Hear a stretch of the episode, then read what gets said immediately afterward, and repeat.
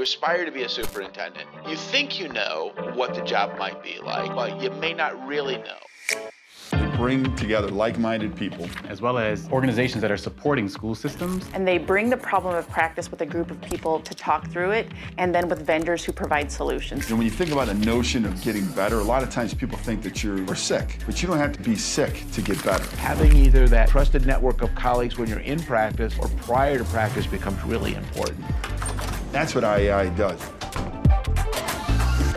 Brought to you by the Institute for Education Innovation where like minded, hard working professionals come to listen, learn, and connect. This week on Education Thought Leaders. I catch up with my old friend Jessica Reid Sliwerski, CEO of Open Up Resources. We chat leadership, we chat parenting while leading, we chat challenges that life throws at you, and we learn about the new thing she's working on, which is a one to one instructional model for early literacy. All right, I'm excited about this one. I am talking to my old friend. Are we old? How are we old? My my are old. My longtime friend, uh, Jessica Reid Sliwerski. How are you, Jess? I'm doing well, Doug. It's really nice to catch up. Yeah, glad we're catching up, uh, even though we're letting other people listen to it. But um, some things have to be off off limits, I guess. But uh, Jessica is the CEO of Open Up Resources, and um, also recently started a new initiative around literacy tutoring called Ignite, and we're going to get into all that. But um, let's I, I want to just dial it back to you know give us give us the story. I love the founder stories. Give us the story of how Jessica came to be the CEO of Open Up and you know your your career starting off as a teacher and all that stuff. Could tell us the story. Well, the fun thing, Doug, about you and I having this conversation and you asking me about my story is that you've known me since I was a baby teacher. So I began my career as a fifth grade teacher in the Bronx with Teach for America. And, um, you know, within the first week of my first year of teaching, my eyes were wide open to the inequities in public education in this country.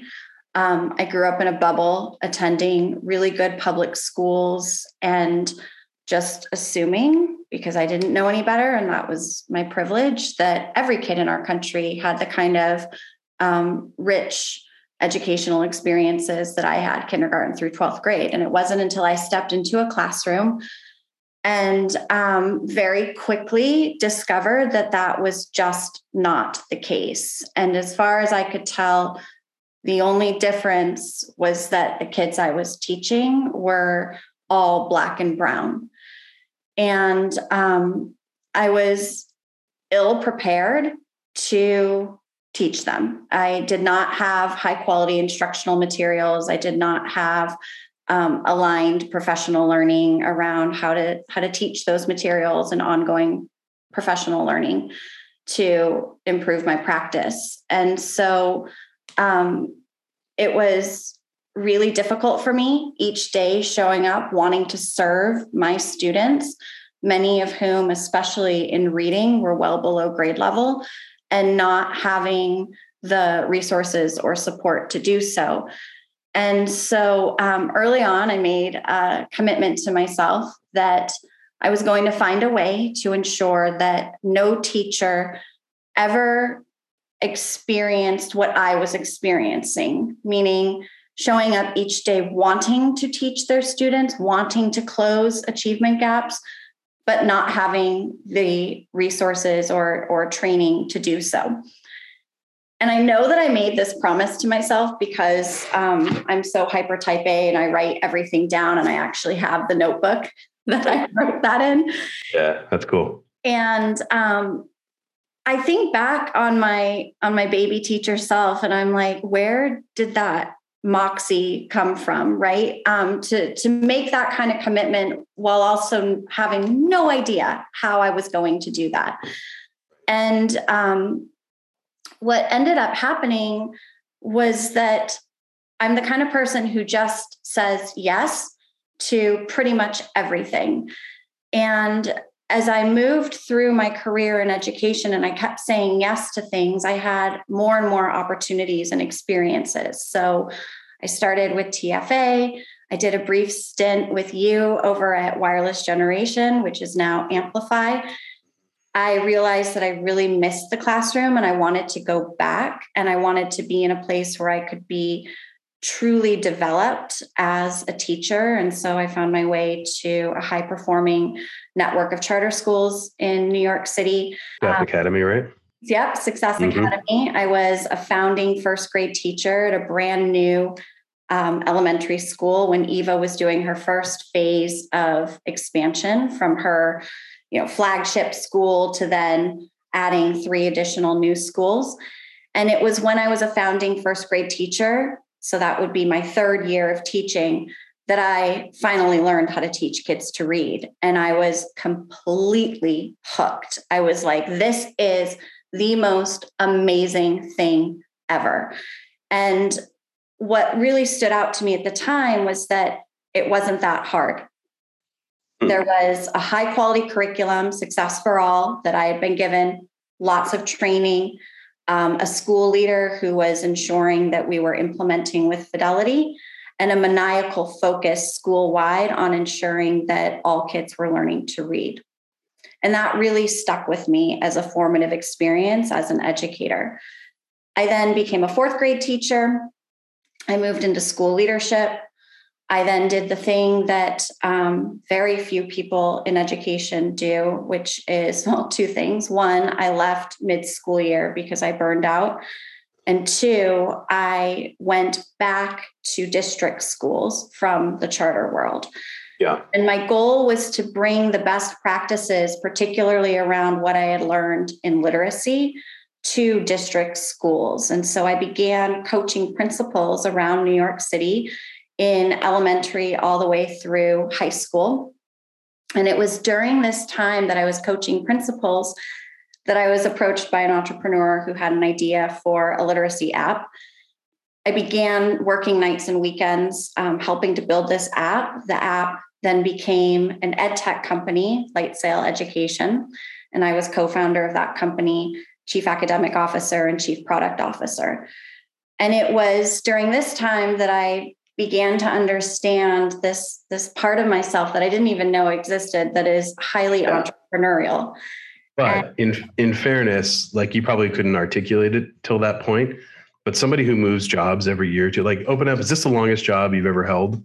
Yeah.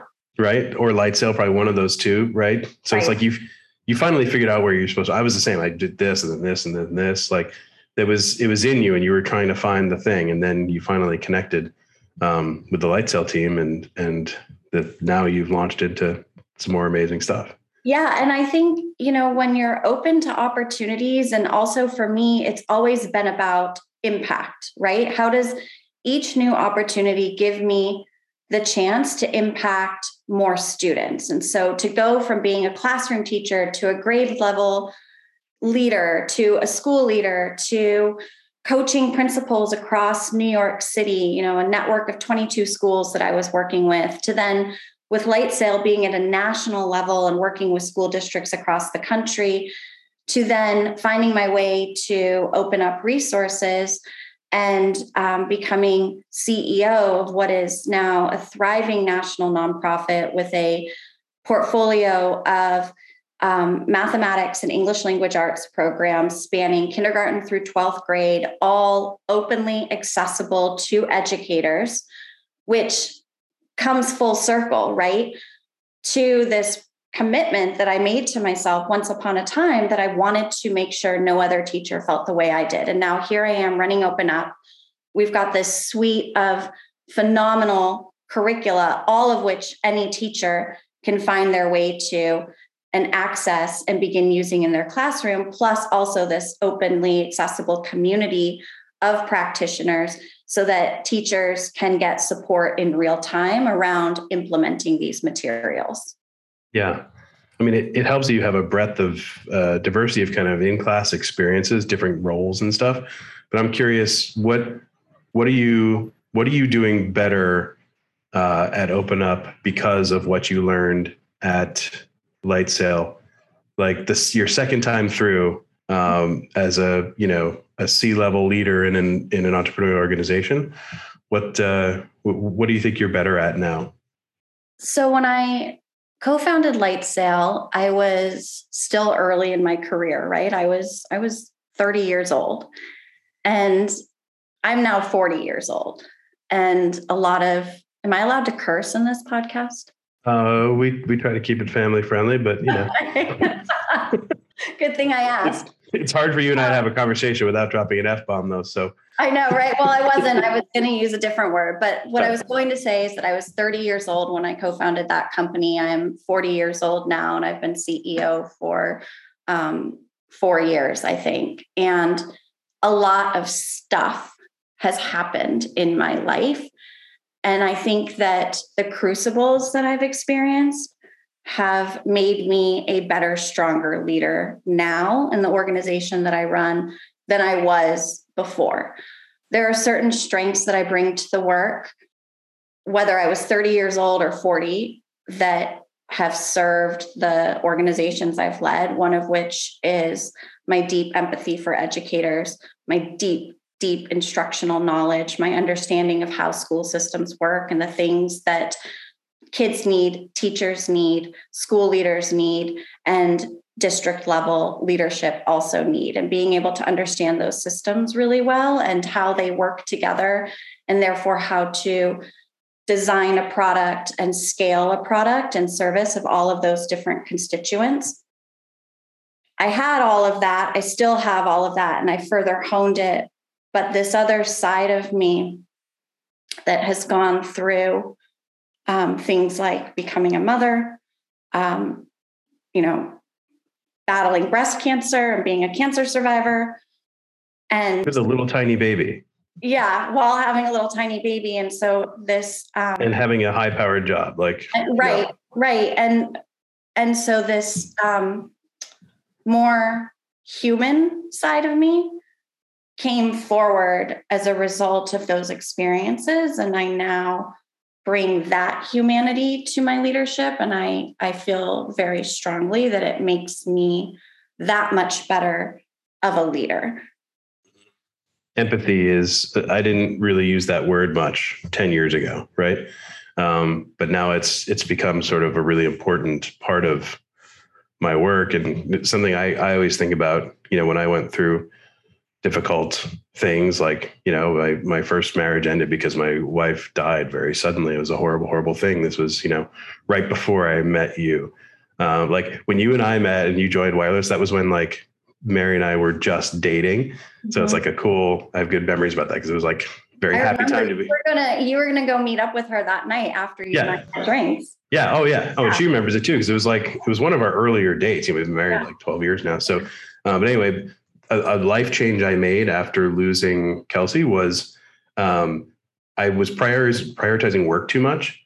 And literally, I every morning I checked my personal email first, work email second, and that's I've done that ever since, just to you know catch up with with my people first, and then check in on work and those kinds of things. I think you know I think about that now because um, you know I want to make sure the people who've trusted me to come work here know that like I care about them and I want to make sure that they and their families and friends are are okay. Uh, more importantly than you know getting the TPS report done, right? That's that's and I think there's there's now like societal pressure on leaders to be more empathetic and to look out for the well being of the people that work with them. And um, I don't know if you guys are looking at any of this stuff, but I heard I'm going to just give a quick shout out to my other the other uh, powerhouse Jess in my life, Jess Gartner from Allovue.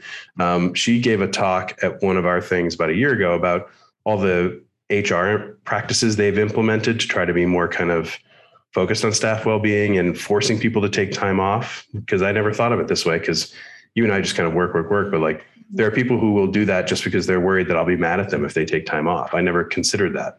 Right. So um, you know, I think that this we're we're evolving as as a as a people in terms of how we do our corporate America, you know?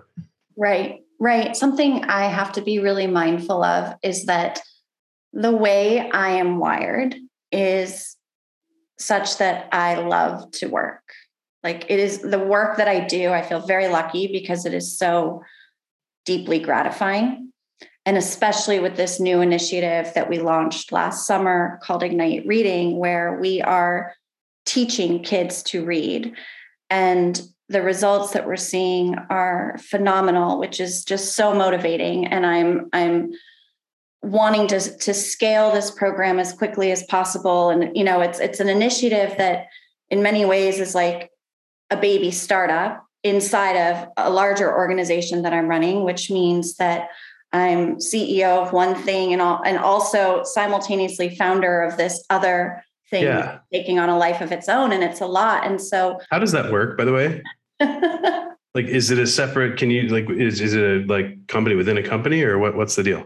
Yeah, I'll explain that in a moment, but let Sure. me tie a bow on this thought, which is that I have to be really aware of the fact that the way that I want and like to work and the way that I then integrate taking care of myself is not what works for everyone else. And yet I'm the leader and they're watching me. And so I have to spend a lot of time reminding my staff and my direct reports I do this because I like it, but it's not my expectation for you. Each of us is different. Right. My expectation is that you're tackling these priorities in support of strategic initiatives and taking care of yourself. And while I work a million hours, that's not what I want from each of you. Right. And so there is Yeah. like that tension is real. And I think a lot of leaders who are wired this way struggle with it.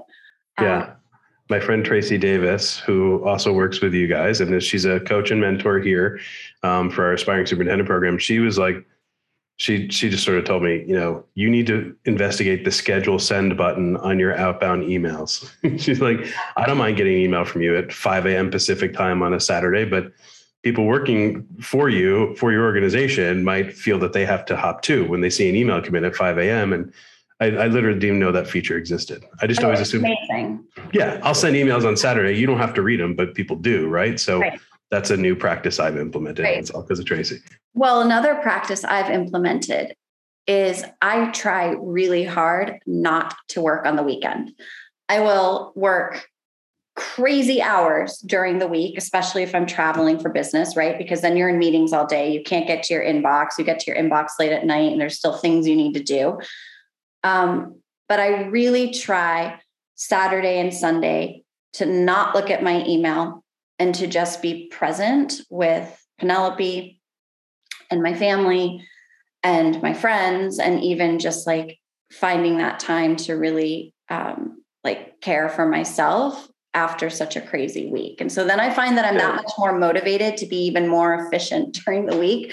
But Yeah. that schedule send feature when I'm up late at night banging out emails because that's literally the first chance I've had to get into my inbox. I try and also schedule the send so that it'll show up in other people's inboxes during working hours the very next day. Yeah. I, I would always hear, you know, superintendents that I work with tell me, oh yeah, I don't, I don't really read email and I can't get to it till, you know, uh, like I, I save your stuff to get back to you on Saturday morning. I didn't really know what they meant by that when I was just, it was just me and one other person here. But the minute this got more complicated, I realized, oh, now I know what they're talking about. Right. Um, Right. I started meditating.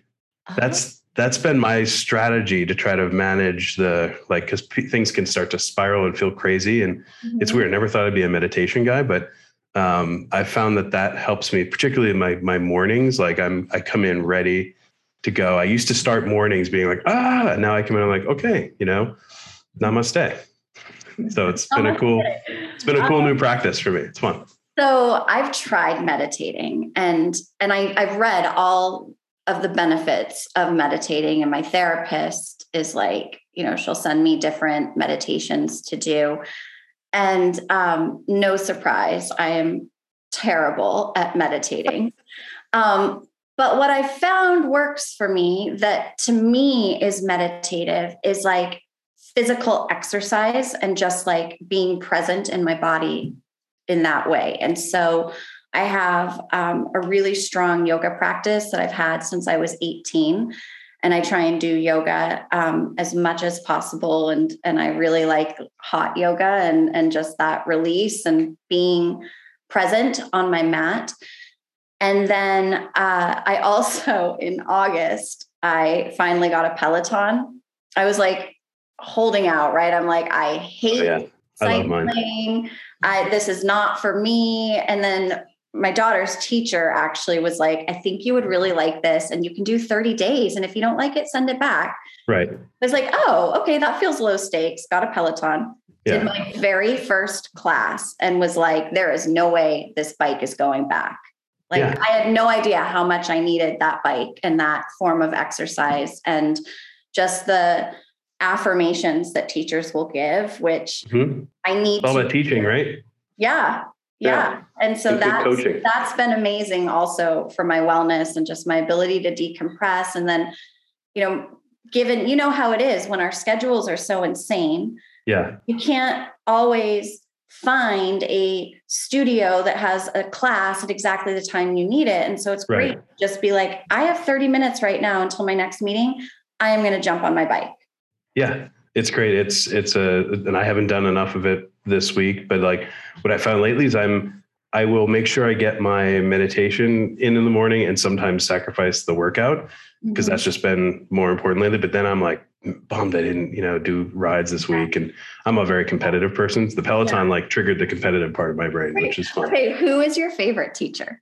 Are we going to do this on the podcast? Yeah. Um, so like I have my my sort of like my sort of uh, meat and potatoes, like my meal, if you will, is probably like a Matt Wilpers.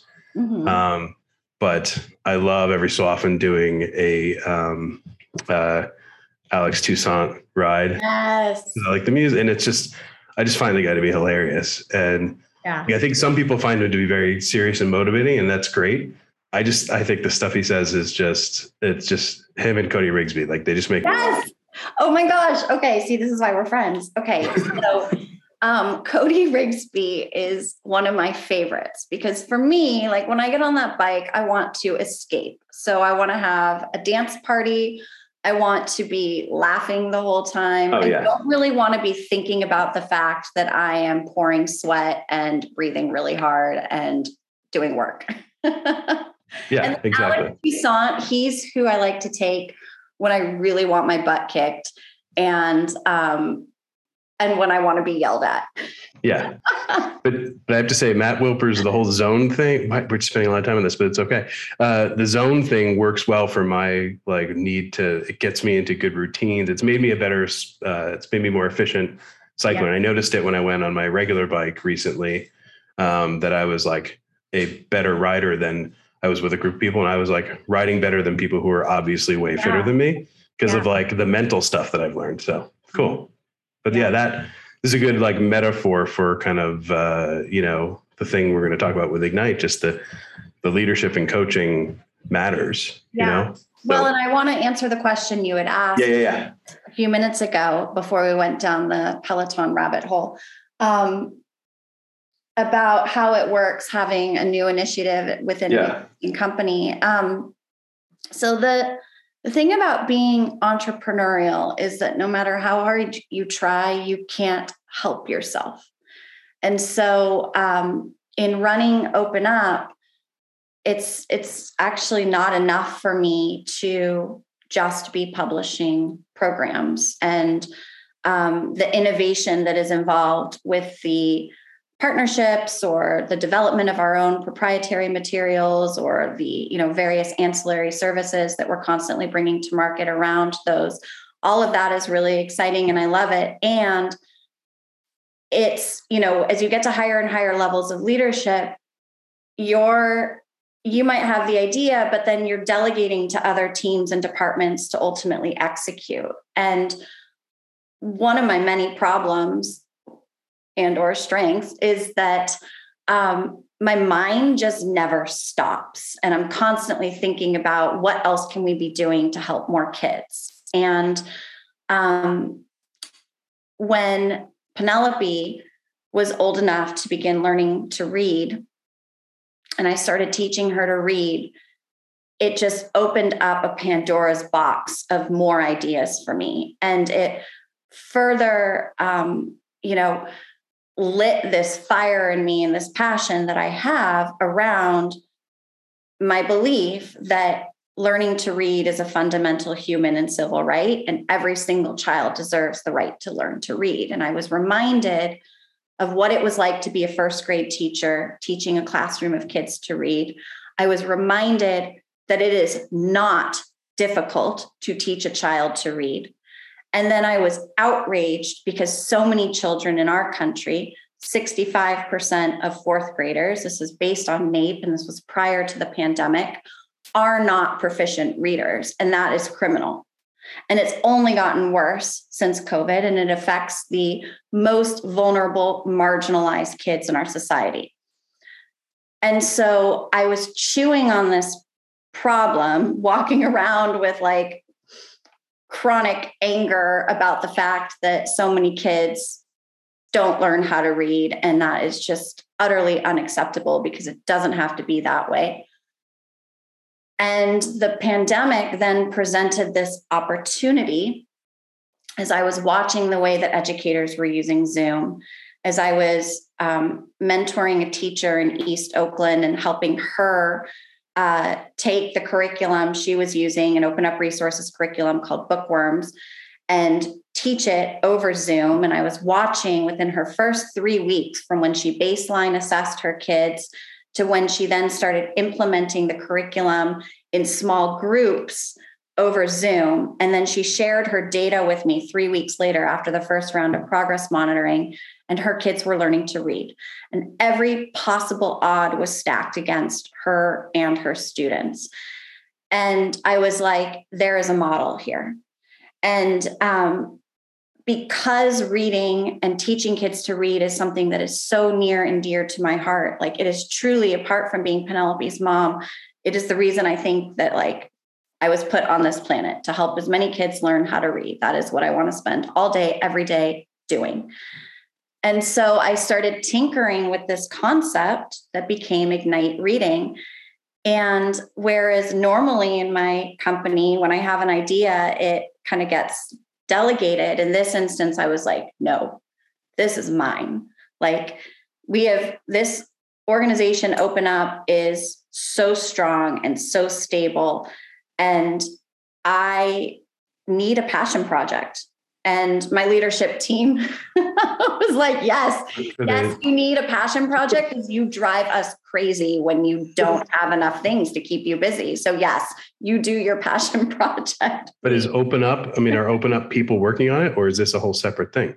So um, it's a strategic initiative within Open Up. Okay. And right. um, it's it's one of our programs, but the difference is that it's a program that the CEO is directly building. I mean, like literally, yeah. like my sleeves are rolled up and my hands are dirty doing the work and being in this instance a player coach yeah. which for the for the staff members who have been hired specifically to work on this program it's a little bit odd that they're more yeah. staff members who then have like a direct line to the CEO of mm-hmm. The company.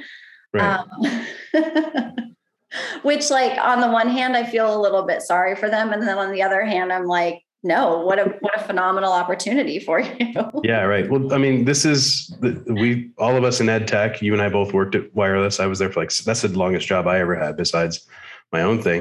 This is how Larry Berger did stuff, and it worked out pretty well for Wireless. You know, he would he would get hands on, and that probably sometimes feels overbearing to some, but at the same time, you know, when you're an idea person like you or or Larry, and you have such a product vision. Um, right.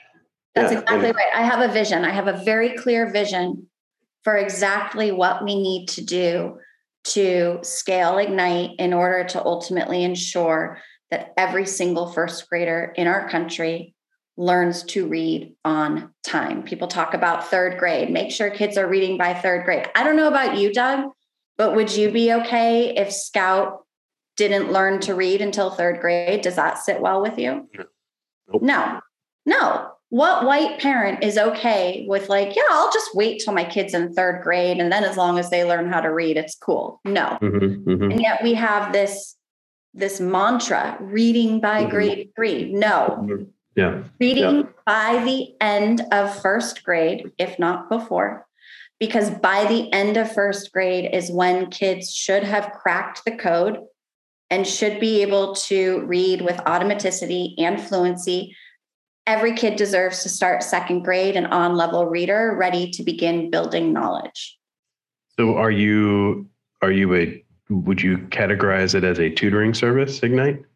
Because that's a field now. That's a I Right. know. and ESSER I know. It's a thing. dollars have poured in, and all these districts are hiring tutoring services, and so Everybody. Tutoring Yeah. is the thing. Every ed tech company is suddenly a tutoring company. Yeah, What Uh, like rem, like we- remind the messaging service that we have with our kids' school. Like they're like, hey, we have tutoring now. Like what? Send me text messages. Yeah. Um, so here's the thing there's a lot of research that shows that tutoring works, right? hmm And what we are doing at Ignite is tutoring.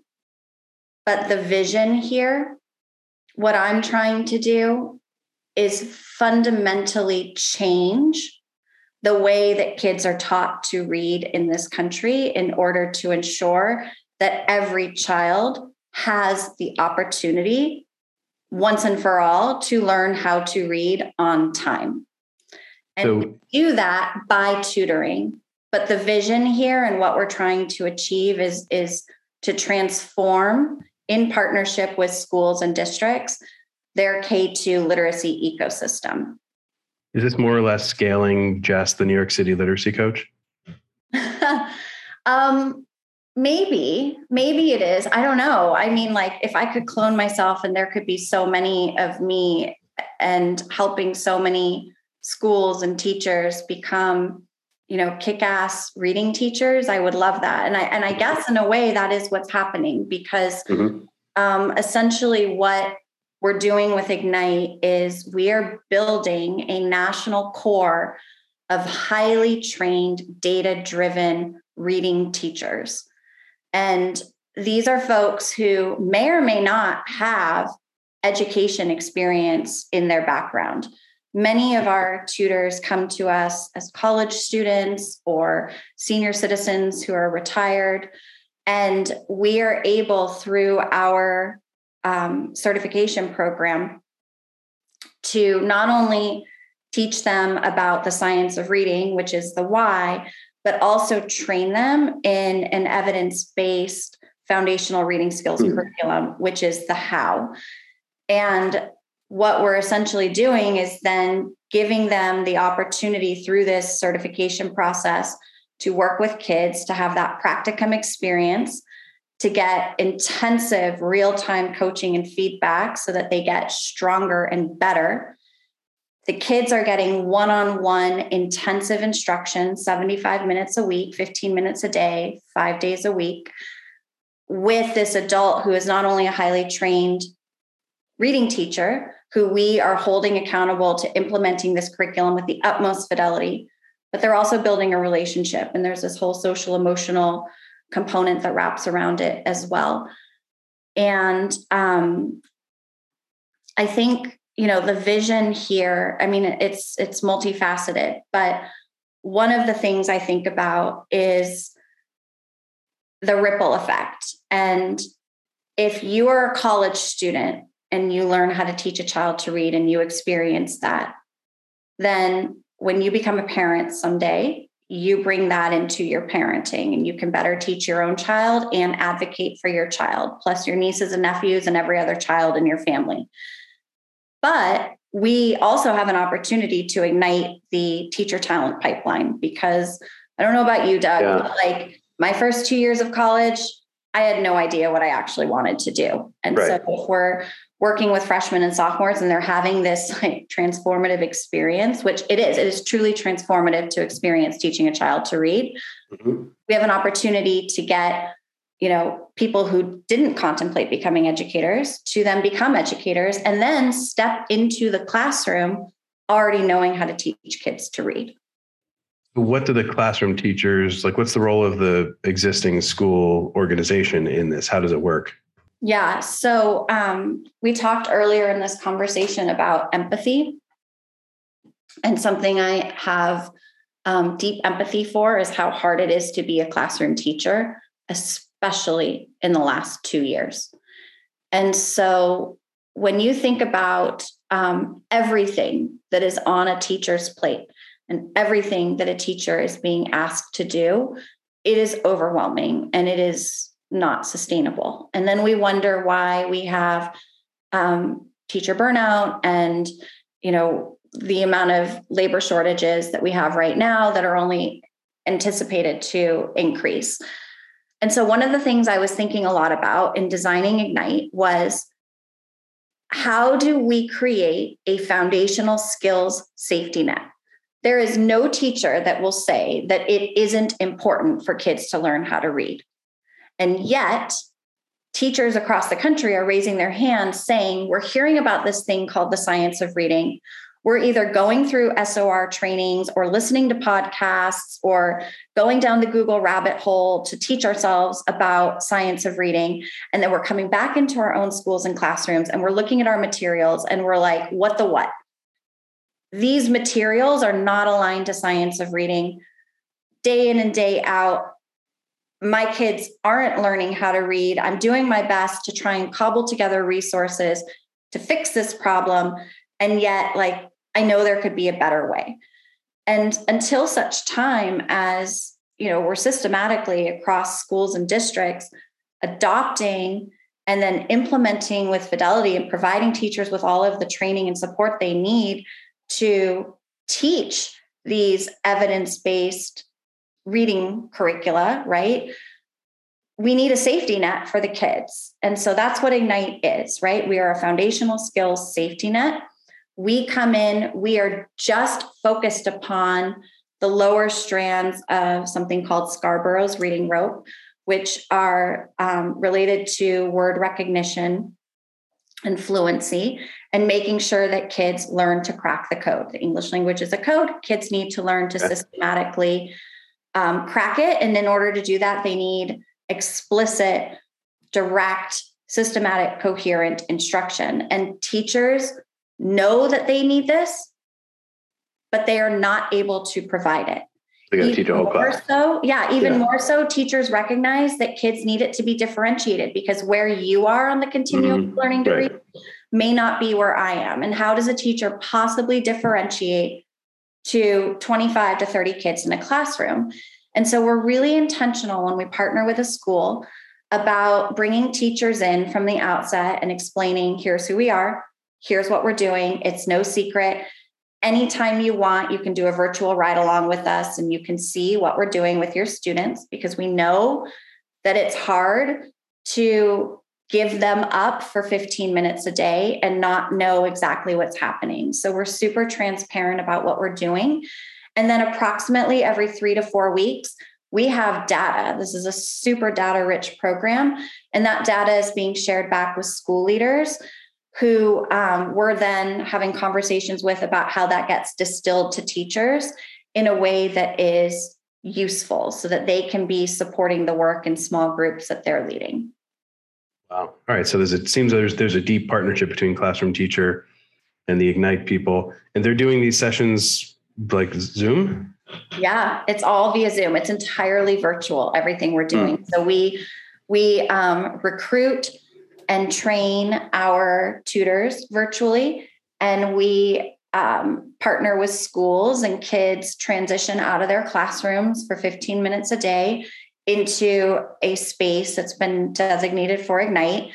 They um, put on their little Ignite headphones and then they log into Zoom and they meet one on one with their tutor. And what ages? What grades? we're working with kindergarten all the way through fifth grade, but we wow. feel very strongly that the sweet spot is first grade uh-huh. because it's a way to proactively ensure that kids learn to read on time. And what our data is telling us is that we can take a first grader at the beginning of first grade, we can close their kindergarten gaps and cover everything they need to learn for foundational skills over the course of first grade so essentially, like a year and a half of learning, we can do that in one school year so that they leave first grade on level readers. How far are we into this passion project? How long have you been working on this? I just launched it in August. Nice. then, um, so last August we had a grant from Zoom. Mm-hmm. I ran a pilot in Oakland. Yep. And we had um, 30 tutors and 100 kids. But coming out of that pilot, while our results were like insane. They were so strong. Um, you know, we found that we were able to um, like the rate at which kids were learning were two and a half x what it would be in a classroom setting assuming that the school was implementing the curriculum with fidelity. Okay. Um, so we were we were thrilled with the results. Plus there was this whole social emotional component that we hadn't even accounted for but we were watching the way that that was playing into the work as well and how profound it was. But the thing that bothered me was that we'd gone direct to parents. So even though it was all Title One families or families who attended Title One schools, there's it was still inequitable, right? Because it's the the parents who are opting right. in. Yep. Yep. And so I wanted to embed as part of a school day, and I wanted to understand what it would mean for this to be part of literacy programming during the school day. So we had our first in school pilot that launched this past fall. And we were serving um, 70 students at one school. Within the first two months of the pilot, we were again seeing the success of the program. Plus, we had ironed out like what it means to partner with a school our results were tracking with the results we had seen from summer. So i was like it's time it's time to add more kids right? I'm so eager to get as many kids into this program as possible. So in january we added five more schools across another two states. At that point in january we were serving about 350 kids in both charter and um, district schools in urban and rural settings. And then we just did another phase of expansion this past April. So we are now in six states, 13 schools, and have about 630 kids in the program. In fall, we will expand again, and this will be our final pilot phase. And we will serve approximately 1,200 kids.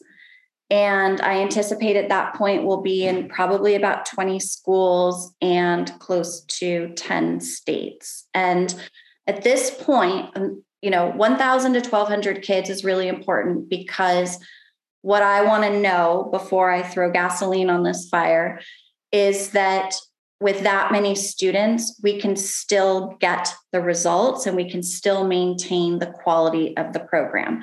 Because you talked about there are all these tutoring companies, right. and there are a lot of folks who are opportunistically going after ESSER money mm-hmm. and becoming tutors. And what they are doing is not grounded in research, it is not grounded in an evidence based program it is not rigorous in terms of the training and accountability that the tutors have.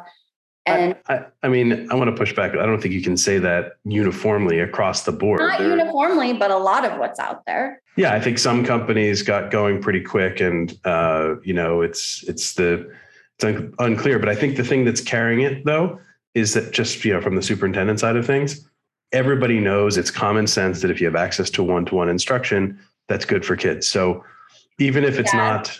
But yeah. Uh-huh. But when we're talking about so many students who are already so far behind, whether it's mathematics or English language arts, the quality of that one to one instruction matters. And there is a difference between yeah. a volunteer, bless their hearts for volunteering, but a volunteer showing up and having no you know curriculum and just kind of following into what sure. the student needs and yes there is value there but we are talking about massive gaps that need to be urgently closed. Yeah. And again, I bring it back to like, what would you want for your own child? Right? Yeah. You would want the very best tutor, somebody who is highly trained, somebody who is going to get in there and make sure that they get precisely what they need while also building a caring relationship. And so I think sure. that you know that intentionality around the program design matters and I am highly skeptical that the vast majority of tutoring companies that have just popped up are actually going to provide that in a way that is going to truly move the needle north so we can stamp out these abysmal results that say for example that only 65% of kids are proficient readers well, let's let's let's see what happens. Right, the jury's out. Um, we're only a couple years into this, and I know most districts are thinking, I've got funding for this. If I can get my kid a one-to-one instructor, particularly my kids who need intervention, I'm going to do it, and we'll sort of monitor it. And what I've been telling people uh, is, you know, like any district leaders that ask me to, to keep keep keep the portfolio diversified right now. Try everything if you can, or try a few different things so that then you can figure out which one works but early literacy is is a very different animal than um, you know a tutoring service in pre-algebra or um, world history or whatever right it's a it's a totally different that's why the textbooks have always been different. The right it's a you're you're in a highly specialized area of instruction that is really requires a lot more science in terms of the method delivery pedagogy right? Right. So that and you're going to stay there ignite's going to stay in that that k5 literacy space? Yes because Okay. there is so much work to do who's funding it are the districts contributing or are you getting grants or how's it being funded So um, the so we pay our tutors, and the direct cost for us to, in order you know, to pay our tutors to deliver the services, is covered through the districts paying for the service. All of the overhead, my literacy coaches, um, everyone else on the team, I'm covering those costs through grants. Cool. That's great. And that that's the advantage of having open up as a nonprofit, right? I mean, you can, yeah, that's great. Um, you know, because we, uh, we have seen, and you and I, you and I experienced when we worked together uh, at Lightsail. I was a Lightsail was a client because Jess introduced me to everybody, and it was a really great run. Um, and thank you again. That was fun. Great client. Uh, great to be part of it. Um, and this was before the IEI days, of course. But one of the things we experienced there is that because it's a for-profit, um, there were districts districts who basically got grant money um, that you know what I experienced as a person who was interfacing with the districts is that there wasn't as much skin in the game because they didn't have to cut a purchase order themselves. So they got all this free stuff dropped on them, and then we had trouble kind of solidifying the relationship at the district level. And um, you know that that can be challenging for an implementation. I think it's it's wise of you to get the districts to pony something up because that gets them engaged and it gets the governance, you know, the board of ed engaged because when money's going out, they've got to be involved. Yeah, the the skin in the game is really important and the intentionality.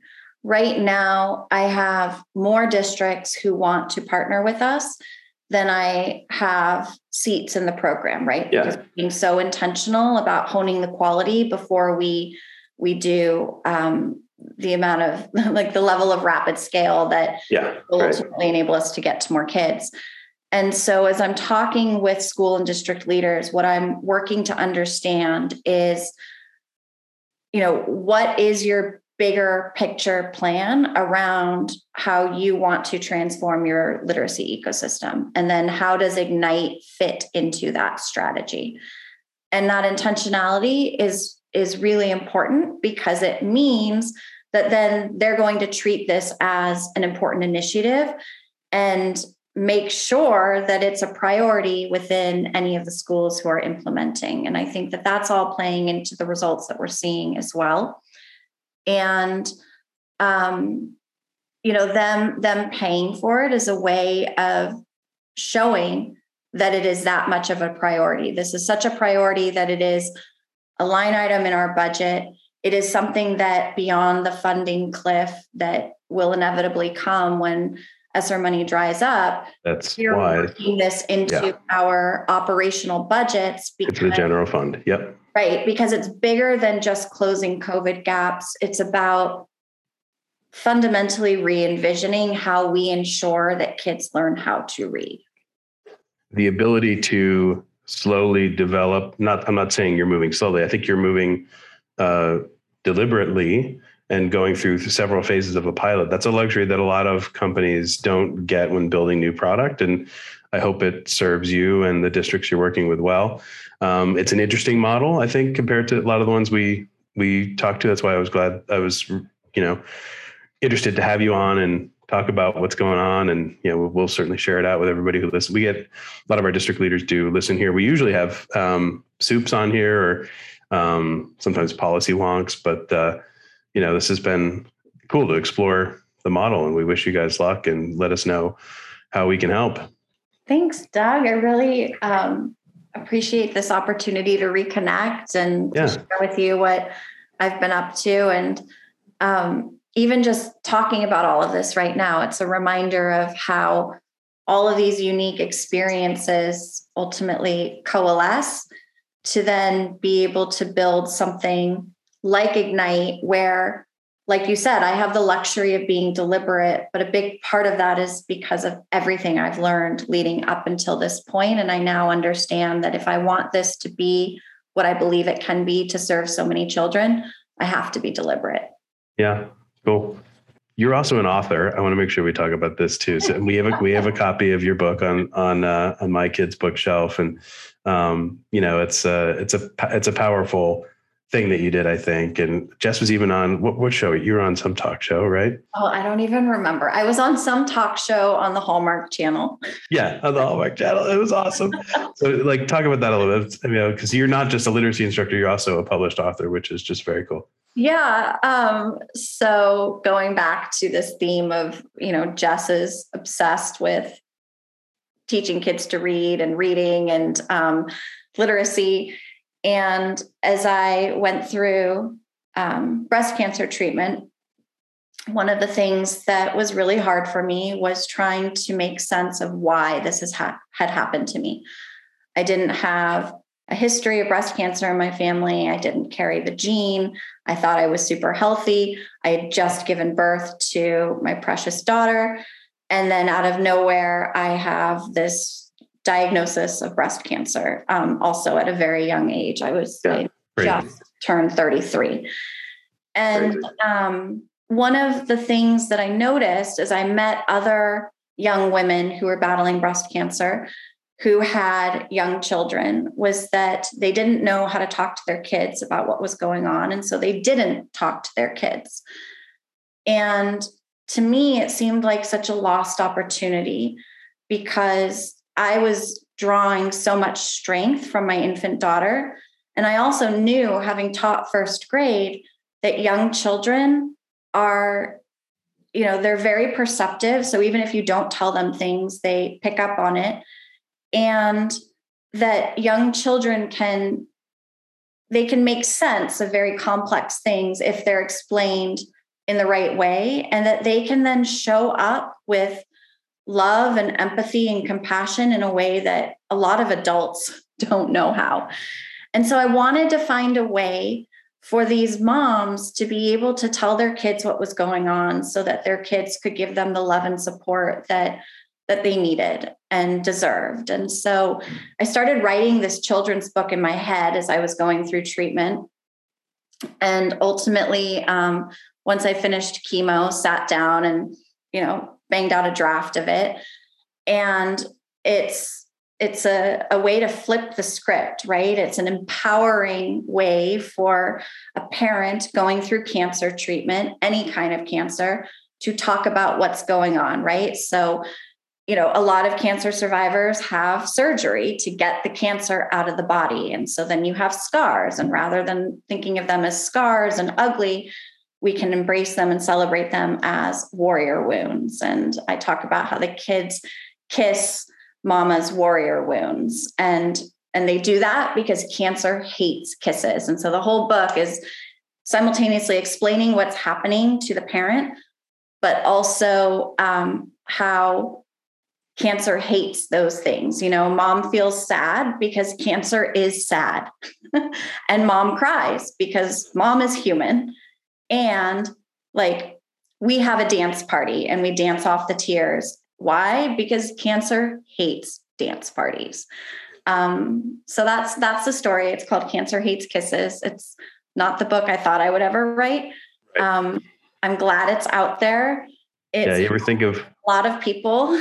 yeah all the families who all the families of the kids who've been through it uh, who read it I'm, I'm sure you think about that a lot and i know i do and uh, thanks for doing it yeah. Thanks. yeah awesome all right uh, we probably have to we've been talking a long time we have to finish this up but i hope i'm going to see you at, at something soon like ISTE or something and Yeah. um yeah w- you know you you guys are how many people work at open up now Oh my gosh, we are more than 50 full time employees and over 100 contractors touching the work in some way.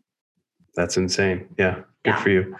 Um, but yeah, ho- hope to see you soon, and uh, we'll we'll continue chatting, of course. But um, thanks for being on Education Thought Leaders. It's great to catch up with you. Thanks, Doug. All right.